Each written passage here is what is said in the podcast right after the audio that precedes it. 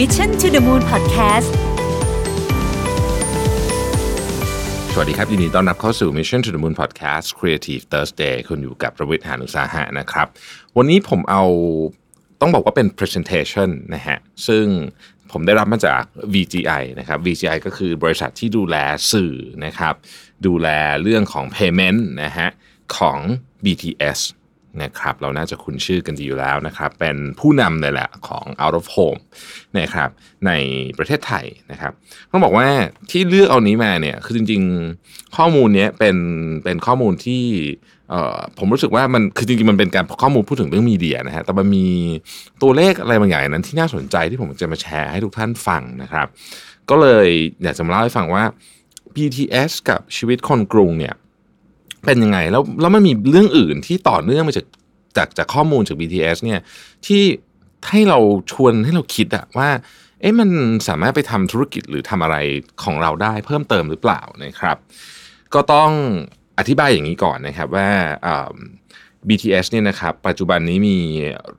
รถนะฮะที่กำลังจะ ดำเนินการเรียกว่าปี 2020 เนี่ยนะครับจะมีรถประจำการอยู่ทั้งหมดเนี่ย 78 คันนะฮะ 78 คันนะครับแล้วก็แน่นอนว่าจำนวนผู้โดยสารนะฮะต่อวันเนี่ยก็เพิ่มขึ้นอย่างมากมายนะครับในปี 2020 เนี่ยคาดว่า จะมีผู้โดยสารเพิ่มขึ้นจาก 1.8 ล้านคนเนี่ยนะครับ ก็จะเพิ่มขึ้นไปมากกว่านั้นอีกพอสมควร ถ้าเกิดเรามาดูตัวเลขย้อนหลังกลับไป ปีแค่ 2014 เนี่ยนะครับ ตอนนั้นมี 1.1 ล้านคนนะฮะ ผ่านมา 5 ปีก็ตัวเลขก็เกือบจะเท่าตัวแล้วนะครับ ต้องบอกก่อนว่า คนกรุงเทพกับ BTS เนี่ยเป็นอ่า มีมีความเชื่อมโยงยังไงบ้างอย่างนี้ดีกว่านะครับ คือแน่นอนว่าไม่ใช่ว่าคนกรุงเทพทุกคนขึ้น BTS อันนั้นไม่ใช่อยู่แล้ว แต่ว่ามันมี demographic ที่น่าสนใจ ในกรณีตัวอย่างอันหนึ่งที่น่าสนใจก็คือ ประชากรกรุงเทพเนี่ยมีผู้หญิง 53%ผู้ชาย 47%นะครับ แต่ว่าคนที่ขึ้น BTS เนี่ยส่วนใหญ่เป็นผู้หญิงฮะ63%เป็นผู้หญิงนะฮะตัวเลขของอายุก็น่าสนใจนะครับ ประชากรในกรุงเทพเนี่ย ที่เป็นเด็กนะฮะเด็กก็คือ 15-24เนี่ยนะครับเอ่อก็เป็นกลุ่มกลุ่มกลุ่มกลุ่มหนึ่งแต่กลุ่มที่ใหญ่ที่สุดเนี่ยคือกลุ่ม 25-49 ปีนะครับซึ่งแน่นอนว่าประชากรในกรุงเทพเนี่ยกลุ่ม 25-49 ปีเนี่ยคือประชากรกลุ่มหลักที่ขึ้น BTS นะฮะ65%นะครับนั้นพอเราเริ่มเริ่มเห็นอะไรแบบนี้ปุ๊บเนี่ยเราเริ่ม ลงมาดูว่าพฤติกรรมของคนที่ใช้รถสาธารณะจริงๆผมต้องบอกว่า BTS ก็เป็นหนึ่งในบริการอ่าเรียกว่าเป็นขนส่งมวลชนนะครับ ซึ่งก็มีหลายอย่าง แต่ที่น่าสนใจก็คือว่าคนที่ใช้ BTS เนี่ยใช้เฉพาะวันธรรมดาเนี่ยเยอะนะฮะ 92%เนี่ยใช้เฉพาะวันธรรมดา แล้วคนกลุ่มนั้นเนี่ยวันอาทิตย์เสาร์อาทิตย์เนี่ยนะครับ 55%เนี่ย ไปใช้รถส่วนตัวพูดง่ายคือว่ามีคนจำนวนมากที่มีรถยนต์ แต่ว่าวันธรรมดาไม่ใช้รถยนต์นะฮะเยอะด้วยคืออัตราส่วนเนี่มันต่างกันเยอะ 92กับ55 นะครับ แล้วก็หมวดอื่นนะฮะที่คนใช้เนี่ยก็จะเป็นอย่างแท็กซี่เนี่ยนะครับ ก็ 15%นะฮะเป็น 15%ของประชากรที่เดินทางนะครับเอ่อในแง่ของการเข้าถึงพวกดิจิทัล tools ต่างๆเนี่ยนะครับ100%ของลูกค้า BTS เนี่ยใช้สมาร์ทโฟน 100 เลยนะฮะ แล้วก็ 18%นะครับใช้สมาร์ทวอทช์ที่น่าสนใจคือตัวสมาร์ทวอชเนี่ยแหละครับ เพราะว่าผมคิดว่าในอนาคตเนี่ยตัวสมาร์ทวอชเนี่ยมันอาจจะมาทำหน้าที่หลายอย่างแทนตัวสมาร์ทโฟนได้นะครับ เช่นการจ่ายเงินเพราะมันสะดวกกว่านะฮะ มือถือมันก็ยังมีขั้นตอนหลาย ๆ อย่างที่ต้องที่ต้องอ มันหยิบขึ้นมาอะไรเงี้ยเปิดเปิดล็อกอะไรเงี้ยนะฮะสมาร์ทโฟนเออ smart smartwatch อาจจะง่ายกว่านะครับคนที่ใช้ BTS ส่วนใหญ่เนี่ยเป็นคนที่ต้องใช้คำว่าเป็นดิจิทัล savvy generation นะครับก็ 46%นะฮะ46%เนี่ยอ่านดิจิทัลคอนเทนต์นะครับเป็นพวกการ์ตูนนะครับนิยายอะไรพวกนี้เนี่ยนะครับบนมือถือนะครับ32%นะครับเวลาไปเที่ยวจะใช้เว็บไซต์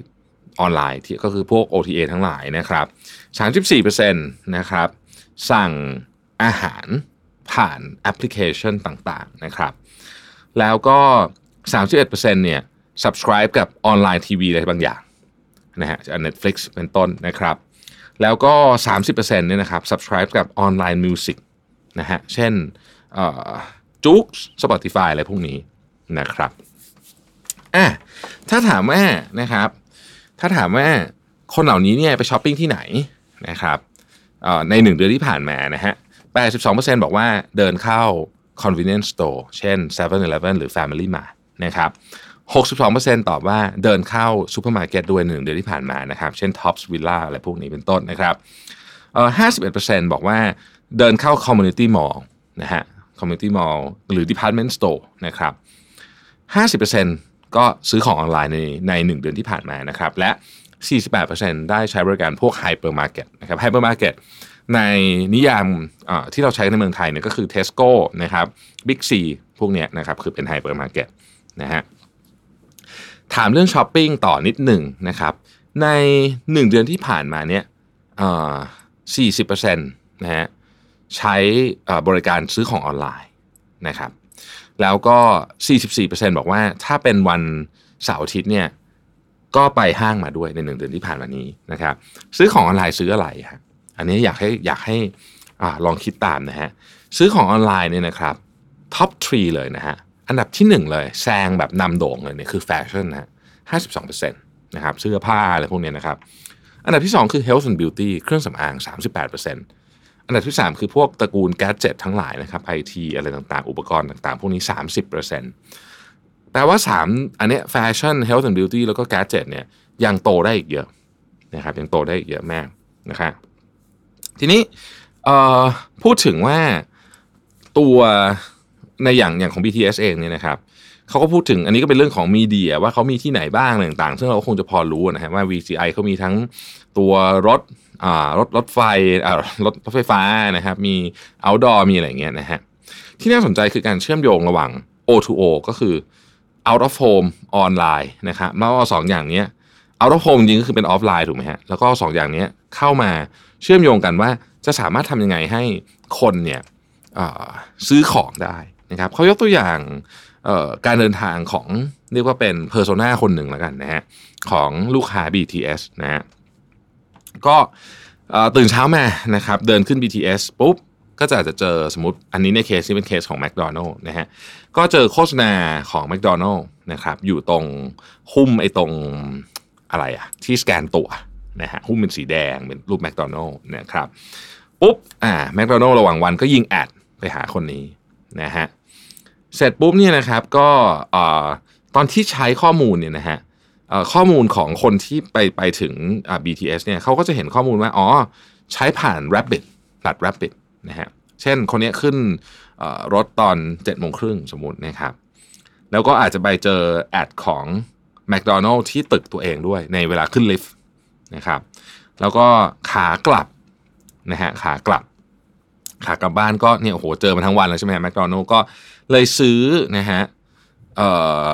แมคโดนัลทานที่ BTS บนบน BTS โดยใช้บัตร Rabbit เนี่ยจ่ายนะครับดังนั้นเนี่ยถ้าเกิดว่าเราเห็นเนี่ยนะครับเราจะเห็นว่าขั้นตอนมันมีตั้งแต่ data awareness consideration engagement แล้วก็กลายเป็น conversion ในตอนเย็น อันนี้เป็นเพียงตัวอย่างเนาะว่าแบบ